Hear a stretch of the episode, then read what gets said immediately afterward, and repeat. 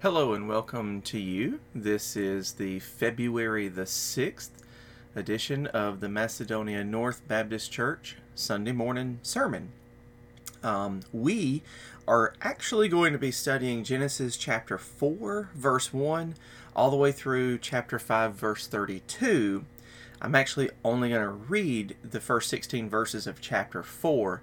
In a moment, I'll tell you when it's uh, time uh, to just kind of pause the sermon and read chapter 4, verse 16 through uh, chapter 5, verse 32, uh, so that you'll be able to follow along. Um, the sermon itself is not very long. The introduction, we're going to deal with um, the lines of Cain and Abel, and uh, Genesis chapter 5 is a table of nations, and we're going to look at that a little bit. Um, uh, but as we get into this, one thing that I find truly amazing is the human mind's ability uh, to adapt even to the most horrible things. So, even if something's really bad, if we hear about it often enough, or we're told in the right way, it doesn't disturb us as much as it really should. Take, for example, Disney's story Snow White. She is, by all accounts, a young teenage girl, not a grown woman at all. Uh, she is poisoned by a witch and left for dead. Uh, the only way that she can be cured is the magic that's held in true love's kiss this sounds so tragic when you don't have all the songs and all the uh, singing animals and the dwarves and all those other things. But yet, we watched it as children. Kids today still watch this same movie. Sometimes it's in the way that you tell it, and sometimes just if we're familiar with something, it becomes less tragic. Um, the story of Cain and Abel is like this. Um, the Bible does not play up the violence or the uh, horrible nature of what happens here. And we've heard this story over and over and over again. It is uh, worked right into our culture so much that we simply do not react to it the way that we should.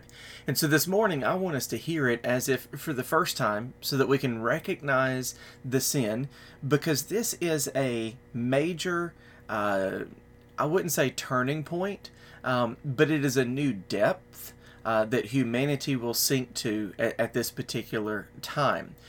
It is sad, disturbing, um, but but interesting that the first murder recorded in all of human history is one brother killing another brother.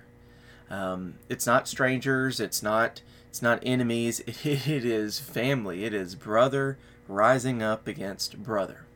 So at this time, I want you to pause the sermon and read Genesis chapter 4, verse 16 through chapter 5, verse 32 there's a lot of names in there. I promise I can't pronounce most of them, and, and so you don't have to be able to either.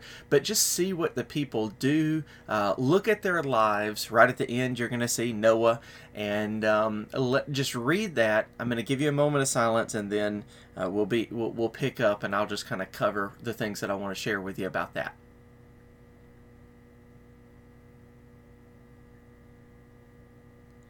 Okay, so we're back, and when you look at this, uh, chapter 4, verse 16 through 24, that deals with Cain's line. Um, and so his line and lineage will be kind of compared uh, to that of Seth. Okay, so spoiler alert uh, Cain kills his brother Abel. Um, Cain is cast away from where his family, Adam and Eve, had settled um, and, and he's he's told that he's going to be a fugitive and a wanderer his whole life, but that doesn't that doesn't last. Then uh, Adam and Eve have another son named Seth, and Seth was a uh, a replacement, I guess you would say, for Abel. Uh, the children that would have come through Abel now come through Seth, and so we're going to look at the difference between these two lines. the Bible doesn't say who Cain married. Uh, we could definitely get into some de- debates about what uh, what the possibilities are there. But we know that, that there was a lot of time that passed. People lived a lot older, uh, but it was almost certainly a daughter of Eve. Um, the divine prohibition against marrying close relations did not come until much later. Uh, the human race was very pure, so the damage of defective descendants was, uh, it just simply didn't exist. now, uh, Cain's eldest son was named Enoch. This is not the Enoch um, that you know about. You read him in uh, chapter 5, a whole different life, whole different person. Um, but it, his name is Enoch. Again, we're not told Cain's wife. Um, we're told that Cain actually builds a city or starts a city and names it after his son. We don't know the name of the city either, so uh, Mrs. Cain and Enochville is basically all we can come up with as far as where they lived. Um, and building a city may have actually been an act of uh, defiance. Um, maybe Cain had had enough of this fugitive life. We'll get into this a little bit more when we read the text, but um, he had he had to to run and and uh, stay away from people, and then he decided to build his own city. Maybe this was yet another act of rebellion. Um, maybe he built the city to provide security for himself. He was very afraid that people were going to take vengeance on him uh, because uh, of his murder of Abel. Um, that's a realistic thought because everybody was kin to everybody at that time. So he killed somebody's brother and somebody's cousin and somebody's uncle and so forth and so on down the line. Um, so it, it was it would have mattered. Um, so as we look at this, um, it does not tell us that God is displeased with uh, Cain building a city. It just states it. Um, uh, Cain likely, uh, although he had been a wanderer, wanted to find a place where he could settle down for his children and his children's children. Um, we don't know much at all about any of the people that come in Cain's line until we get to a man named Lamech. Um, he's the seventh generation from Adam. Um, and, and, the interesting thing is, maybe maybe Adam was still alive. We're, we're, we're still because of the timeline and the ages and things like that. Um, a lot of the people that you hear about before the flood might have all kind of lived and coexisted, even though they were living very very different lives. Um, so Lamech brought a number of firsts into the world. Um, he his is the first mention of polygamy. Um, uh, a man shall uh, cleave to his wife. Uh, he made it into a man shall cleave to his wives. Um, he had two uh, wives, um, and you know the Bible uh, records polygamy multiple times actually and and among people uh, that it is painting in an overall favorable light. We, we look at abraham we look at jacob we look at david. Um, there were there were there were several examples of, of uh, men who had multiple wives and were painted in a reasonably favorable light. Jesus makes it clear that from the very beginning, God intended for marriage to be one man and one woman. In fact, in almost every one of these cases of polygamy, uh, the Bible also records some life shattering tragedy that these families have to go through and that they have to endure. Um, so it's not painted uh, in, a, in a favorable light. Uh, and, and, really, uh, Lamech taking on a second wife more or less um, reflects the idea that mankind is drifting even further away from God's intended pattern for life. Um, with Lamech also uh, comes the the beginning of arts and crafts through uh, his children. so it, it's important to note, even the fallen world, um, uh, they play a a important and sometimes even wholesome part uh, in the development of human society, and, and, and I would say um, provide in some cases for us um, God's blessings. So the Greeks brought us art and philosophy. Um, some of the philosophy uh, that they uh, championed would later go into informing the ideas of uh, universal human freedom. Um, a, a, a, free, they didn't think of it like this, but a, a free press, um, a freedom of speech, anyway, freedom of expression, and so many other things that are vital for uh, just the, the, the, the safety uh, of, of humans in general. Um, the Romans, by the way, uh, provided a tremendous amount of uh, uh, framework for a legal system and government. Before they were an empire, they were a republic, which um, was as close to a functioning democracy as, as you're going to see in the ancient world.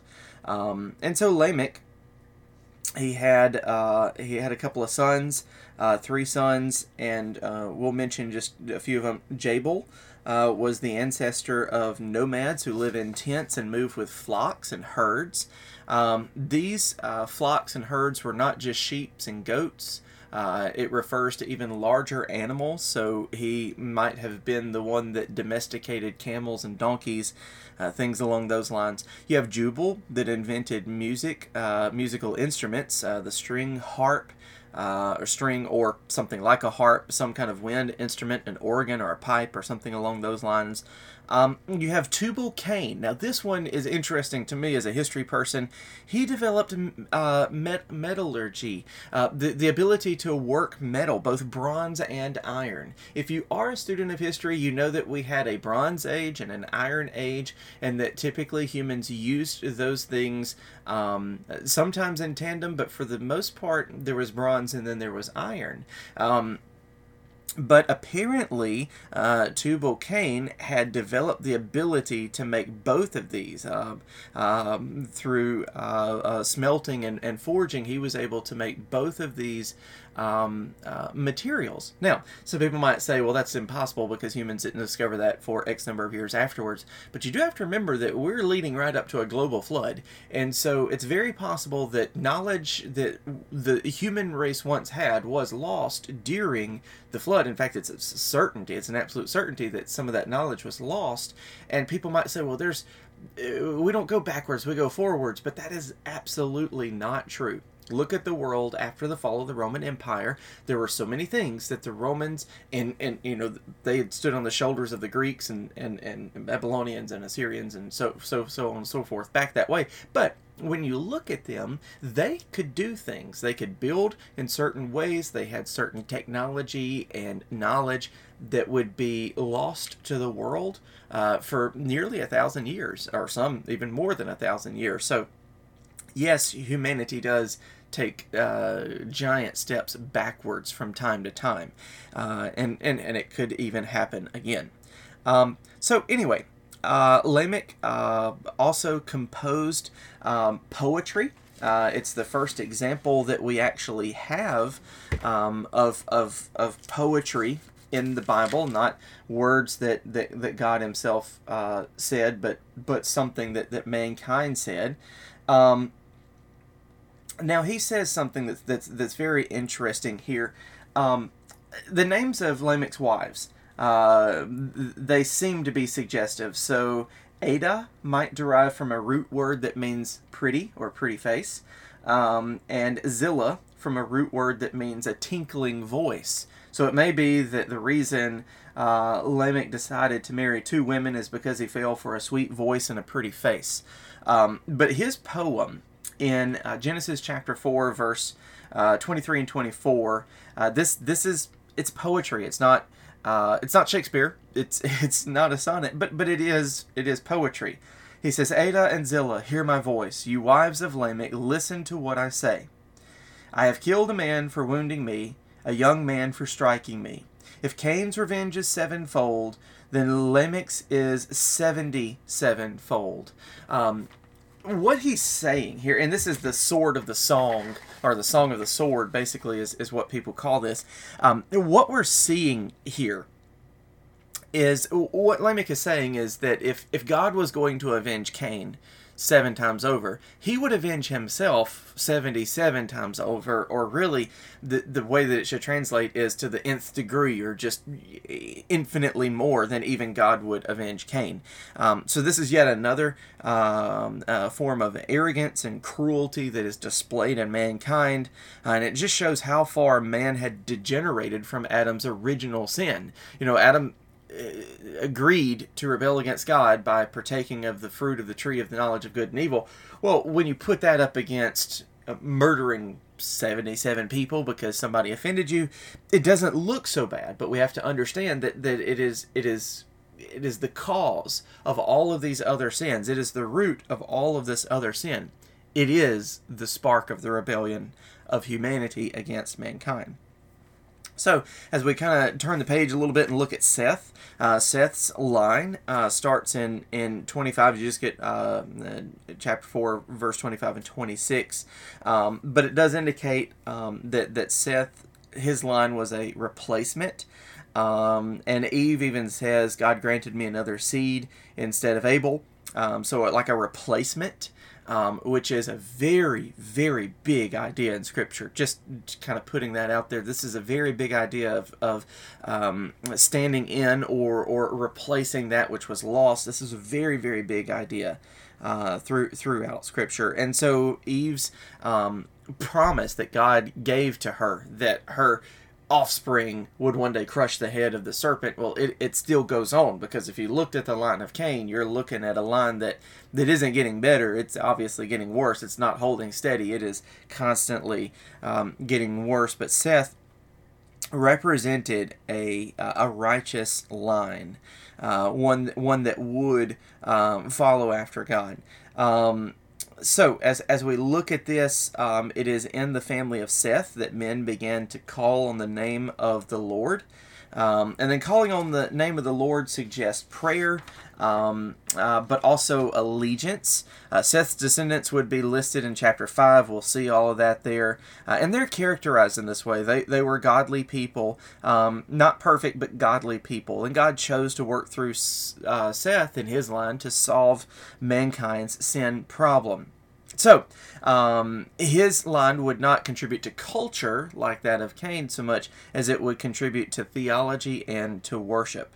Um, it is important when the Bible uses a specific name for God, and here it actually uses the name Yahweh. Now, when we know of um, uh, what we know of the name Yahweh is that it is God's covenant name. It is His name full of promise. It is His name full of faithfulness. Um, in Exodus chapter 6, it actually says that Abraham, Isaac, and Jacob did not know God by Yahweh, but only by El Shaddai. Uh, the thought is not that they did not know the name, but they did not appreciate its full meaning. Um, they thought of him as uh, the the ruler of the universe, but not necessarily um, a gracious being who wanted to be their friends. Adam and Eve talked with God in Eden. Both Cain and Abel worshipped him. Uh, here, the worship of Yahweh is connected with the people before the flood. It was the finer points of uh, Yahwehism, essentially, uh, that came to light through Moses. And so, this is a precursor to what Moses himself would learn. All right, I'll try to do this quick as I can, but let's go through the table of nations. This is this is uh, Genesis chapter five, um, and I'm just going to point out things. Um, this this Genesis chapter five bridges the gap between Cain and the flood, um, because if if you just went from Cain to the flood, you would think, wow, we have one murder, and now we got to kill everybody. Uh, but you you can see that there are some things. Um, this is not one of the most exciting parts of Scripture. I, I admit that.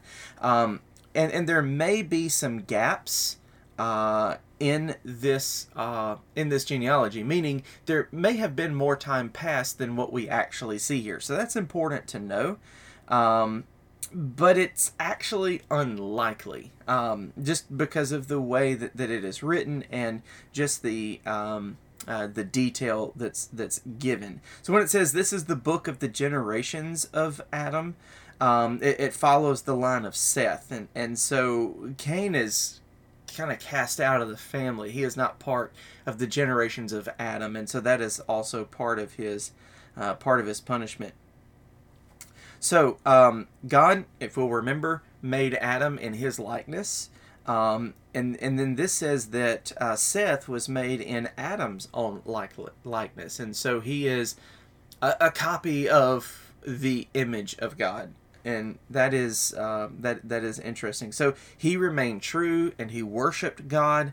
Um, the oldest man, uh, we we meet the oldest man in this passage, Methuselah. he lived 969 years and died the year of the flood. We do know that. We can do the math and, and work that out. So perhaps even in the waters of the flood, he would have been the the grandfather of um, of Noah and so it's just very interesting um, to to look at how this how this plays out. And there are some things that will always be theory, uh, and, and until we get to heaven and find out uh, exactly how it is.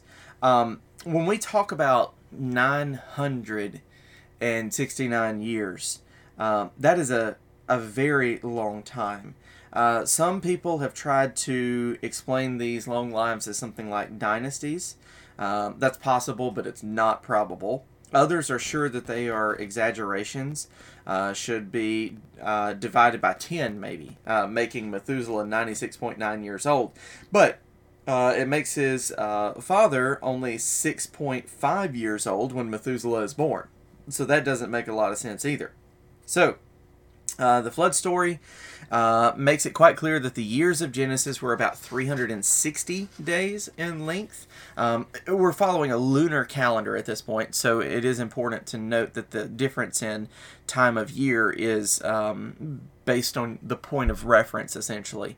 So it is better uh, to take these figures as indicating actual lifespans. So when we see someone is 900 and something years old, then they really did live that long. Uh, lifespans did diminish later due just to the to the weight of sin, the cumulative effect of sin uh, in in our lives. There was um, changes in the Earth's climate. Uh, it became became more dangerous. Um, the, the the weather and just the elements, and also later the development of disease. Imagine no diseases, no no um, no things to really kind of take you down. Nobody died in a car wreck. Nobody died in a plane crash. There were less ways uh, for someone to die back then.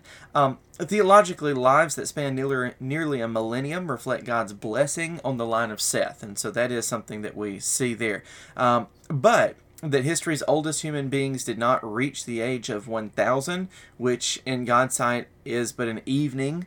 Um, it does serve as a reminder of the infinite distance between God and man. So that definitely helps us see uh, that when we when we marvel at the age of Methuselah, uh, that is but a day in the eyes of God. So you do get ten generations listed um, in the in the uh, genealogy of Adam. Uh, the names of the first sons uh, in order are Adam, Seth, Enos, Canaan.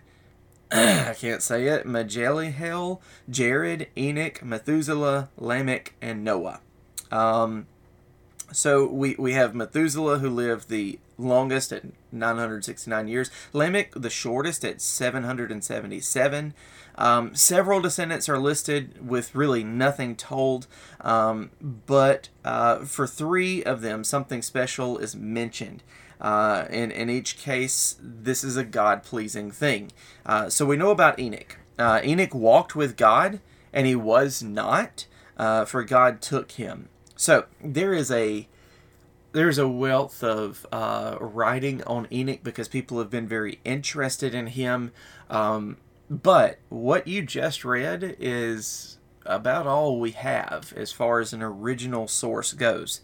Um, so what it means is that um, he walked with obedience. Uh, he had communion and fellowship with God. It is worth noting that Enoch was the seventh recorded generation from Adam.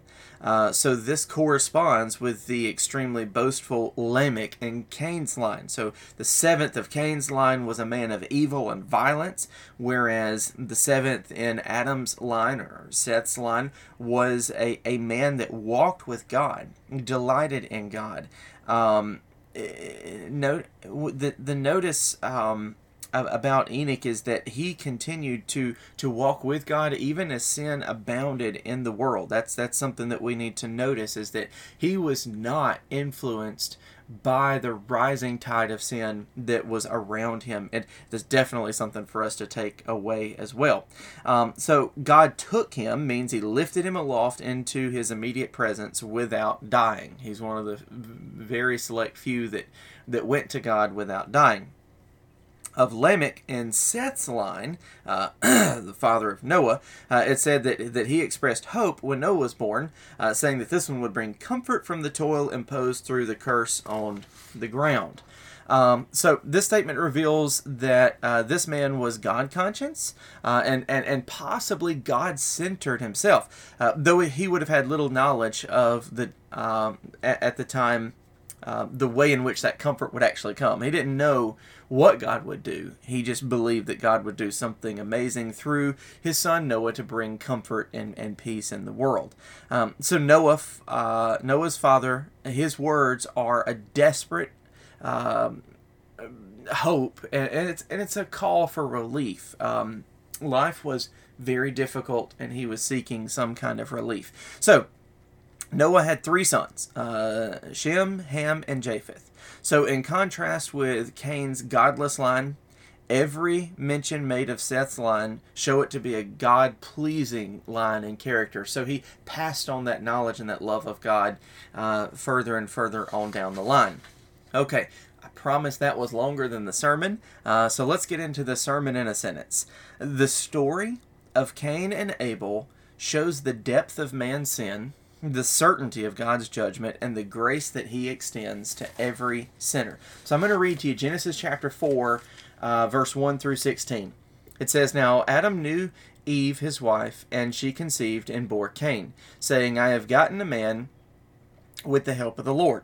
And again she bore his brother Abel. Now Abel was a keeper of sheep, and Cain a worker of the ground. In the course of time, Cain brought to the Lord an offering of the fruit of the ground, and Abel also brought of the firstborn of his flock and of their fat portions. And the Lord had regard for Abel and his offering, but for Cain and his offering he had no regard. So Cain was very angry, and his face fell. The Lord said to Cain, Why are you angry, and why is your face fallen? If you do well, will you not be accepted? And if you do not do well, sin is crouching at the door. Its desire is for you, but you must rule over it. Cain spoke to Abel his brother, and when they were in the field, Cain rose up against his brother and killed him. Then the Lord said to Cain, Where is Abel your brother? He said, I do not know. Am I my brother's keeper? And the Lord said, What have you done? The voice of your brother's blood is crying uh, to me uh, from the ground. And now you are cursed from the ground, which has opened its mouth to receive your brother's blood from your hand. When you work the ground, it shall no longer yield to you its strength. You shall be a fugitive and a wanderer on the earth. Cain said to the Lord, My punishment is greater than I can bear. Behold, you have driven me today away from the ground and from your face. I shall be hidden. I shall be a fugitive and a wanderer on the earth, and whoever finds me will kill me. Then the Lord said to him, Not so. If anyone kills Cain, vengeance shall be taken on him sevenfold. And the Lord put a mark on Cain, lest any who found him should attack him. Then Cain went away from the presence of the Lord and settled in the land of Nod, east of Eden. Okay, so we're going to look at this just it's really just two points honestly the failed offering is is the beginning um, so sin in, in this story takes the form of violence and murder. And so that's when we look at this story, again, Cain killed Abel. People have been saying that as long as time, and so we're used to it. We're used to to, to the the particulars of the story. But I really want us to think about it and think about what kind of place did Cain have to go to to decide that that he would just kill his brother. It's a dark place it's a place that sin can bring you, sin can bring me, sin can bring anyone to that dark place. Um, so we know Adam and Eve had children. Uh, Cain and Abel is is uh, the the first result of, of them having children. Uh, it, it tells us that um, Abel was a shepherd. Um, these are small flocks, um, so goats, sheep, that kind of thing, and that Cain uh, became a farmer. Uh, and so he worked the field uh, just just like Adam was told to do. So he worked the fields, grew uh, plants and vegetables, and Abel was a was a shepherd. In time, the two brothers came to worship God. Um, same place, same time. Cain brought a sacrifice of his farm, uh, some some produce, some things that he had grown. Abel brought the best of his flock. The text does not tell us uh, how the brothers brought to God their respective sacrifices, um, an altar, something. It doesn't tell us, but we know that Cain and Abel both both brought um, uh, offerings to God. Now, because we don't know the actual setting here and, and what's going on, it does bring up some questions. One, how did God make his approval or disapproval known? Um, some rabbis have said fire came down and consumed Abel's offering, while no fire fell down for Cain's. Um, others think the smoke from Abel's altar rose straight up to heaven, while the smoke from Cain uh, trailed along the ground. Um, was there some visual clue? Was there some actual words that was said? The biblical account doesn't tell us, so we don't really know. It does bring up another question, though. Why did God accept one sacrifice and reject the other? Some people think that it has something to do with the stuff of the offering. Um, the language does indicate that Abel brought first fruit, the first and the best, so the first fruit and the fattest of his flock, um, while Cain brought God only something out of the ground, not necessarily his best. Um, others really think that the difference lays in the fact um, that Abel brought the right kind of offering, uh, a bloody offering as opposed to a bloodless sacrifice, while Cain brought only chaff as something uh, the Jews said. Others say uh, that Abel offered his sacrifice in the right way. Um, so, uh, for example, Cain did not divide his offering rightly. Uh, in both cases, the offering should have been suitable, however, because no laws yet uh, demanded a blood sacrifice uh, unless it had been given and not recorded, something that, that we weren't told.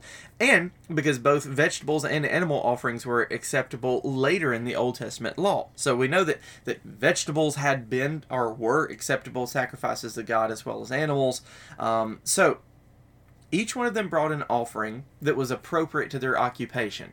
If if if God had put some kind of command down that says you've got to bring fruit from the earth, then it would have been Abel who wouldn't have been able to comply. Uh, so both of them brought offerings from their professional professional occupation and so that just seems like it's not the stuff of the offering that really matters as much um, what we do see is the way, the heart with which it was delivered. Uh, Abel brought his offering uh, in faith. That's the ex- the explanation we get from the author in Hebrews. Um, so Abel brought a offering of faith, and Cain just brought an offering. This makes more sense. It lines up with everything else that we see in Scripture. Um, it is obvious that it was not the offerer who received approval because of the offering, but the offering because of the offerer. That might be kind of difficult, but it's obvious that what um, was given was not accepted because of what it was, but because of who gave it and the condition of their heart. And it is just as obvious that another offering was rejected, the offering of Cain was rejected, not because of what he offered, but because of the condition of his heart when he gave it. And that's very important for us to point out. Very, very important for us to point out there. Now, as we look at this, uh, the text n- doesn't tell us uh, how God indicated that he accepted or rejected, uh, nor does it say how Cain and Abel knew. Uh, it also uh, it doesn't tell us uh, on what grounds God acted. So a lot of that is, is speculation. But the text does say uh, that Cain found out that God didn't accept his offering somehow. He, he, he got very angry. Um, uh, because God didn't accept his offering. And it seems that God still came and spoke to people at this point because he comes down and, and asks Cain a question. He says, Why are you angry and why has your countenance fallen? Why has your face fallen? Um, and, and, this this wasn't a, a, a, physiological change for Cain that his face fell. Uh, he's angry, uh, and just the the look on his face uh, tran- was transformed from one that would have been um, pleasant or, or, or at least not angry to one that was dark and sorrowful. And, and that was the look on Cain's face. But you have to remember that not only was there their, their sadness and that feeling of rejection, but there was also anger. And we know that Cain could do nothing to God. He doesn't even respond to God when God speaks to him, but he does have a plan in mind, and that plan is an evil plan.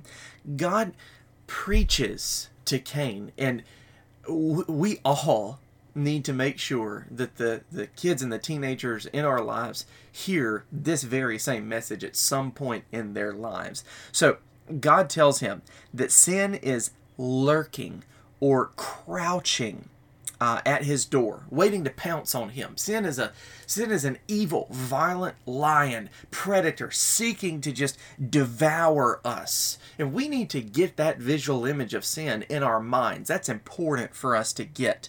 Um, and and what God says is is you have to master that sin. So, this evil, vicious, violent predator that's trying to devour you, you've got to become its master. You've got to tell it what it does and what it does not do.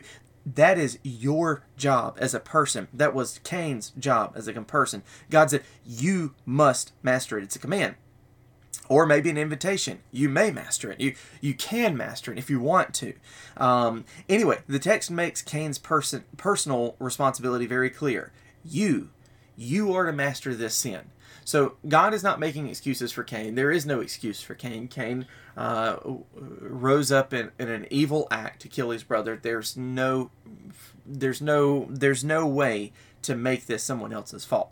So Cain did not benefit from God's admonition. He just he just didn't. Um, he he didn't get it. It only increased his fury. But he actually hit it well. The way that the text is written, it doesn't mean that Cain just went up to Abel and said, "Hey, come out to the field."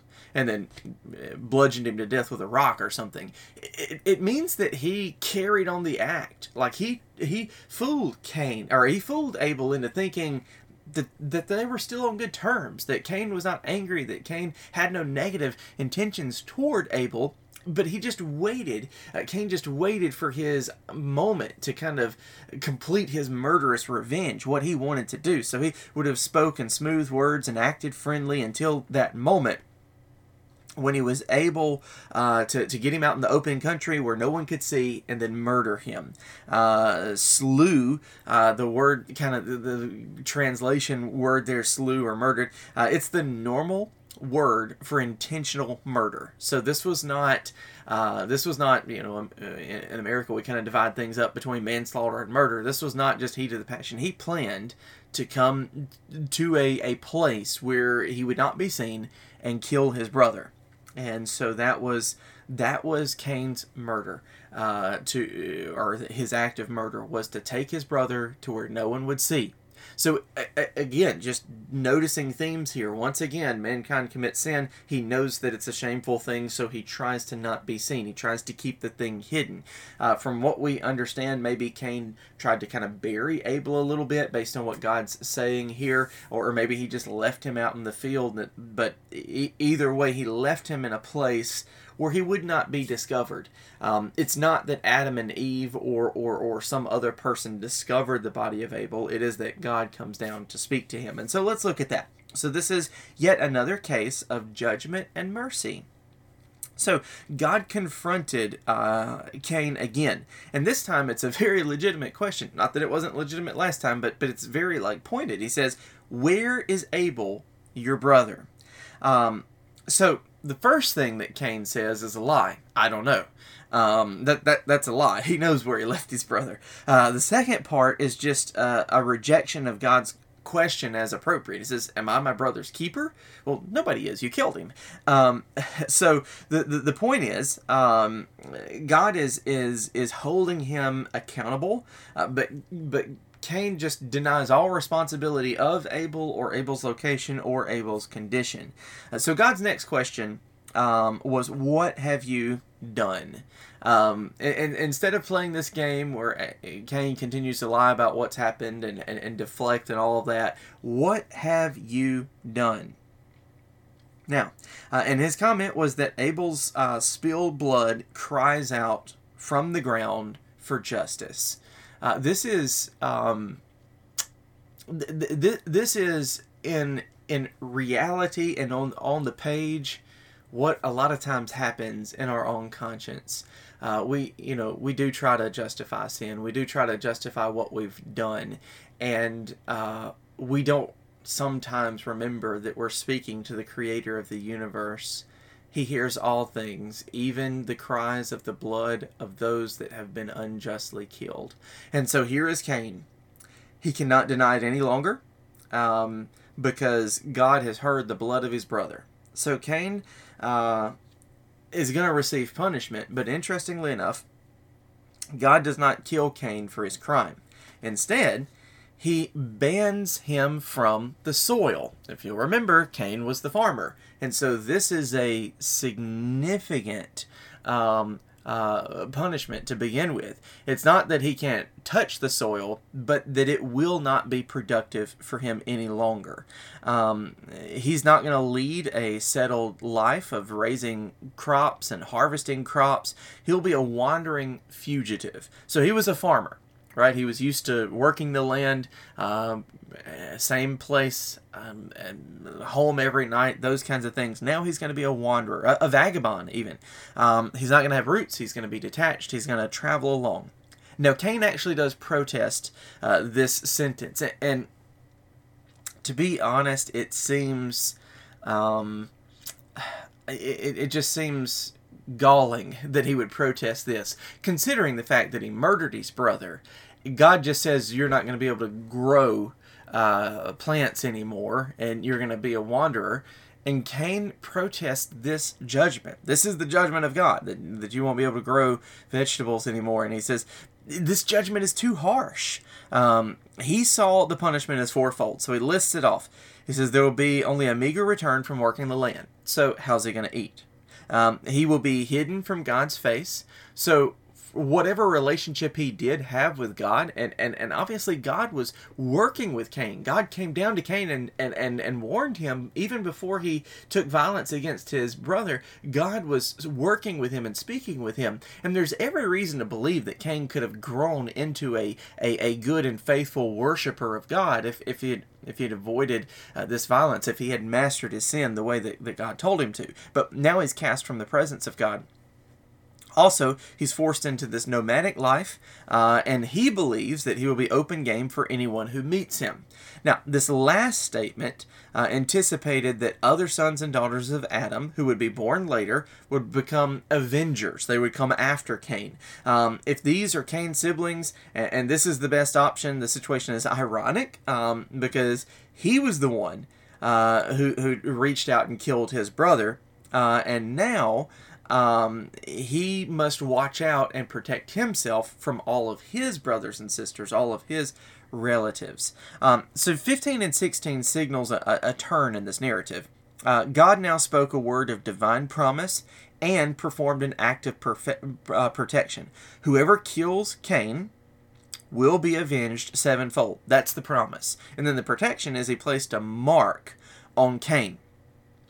There is absolutely no way for us to know what kind of mark God used, but it identified Cain as especially protected by God. It, it, if, if not favored, because he wasn't favored, but he was protected uh, by God. And, and so uh, the same God that pronounced the sentence and said, "You, you, you, you are judged. The ground will no longer yield its fruit to you," is the same God that issued this protection, put a mark on Cain, and protected him. And and that's something that that we must be aware of. That God uh, will absolutely judge sin, but He will always show mercy.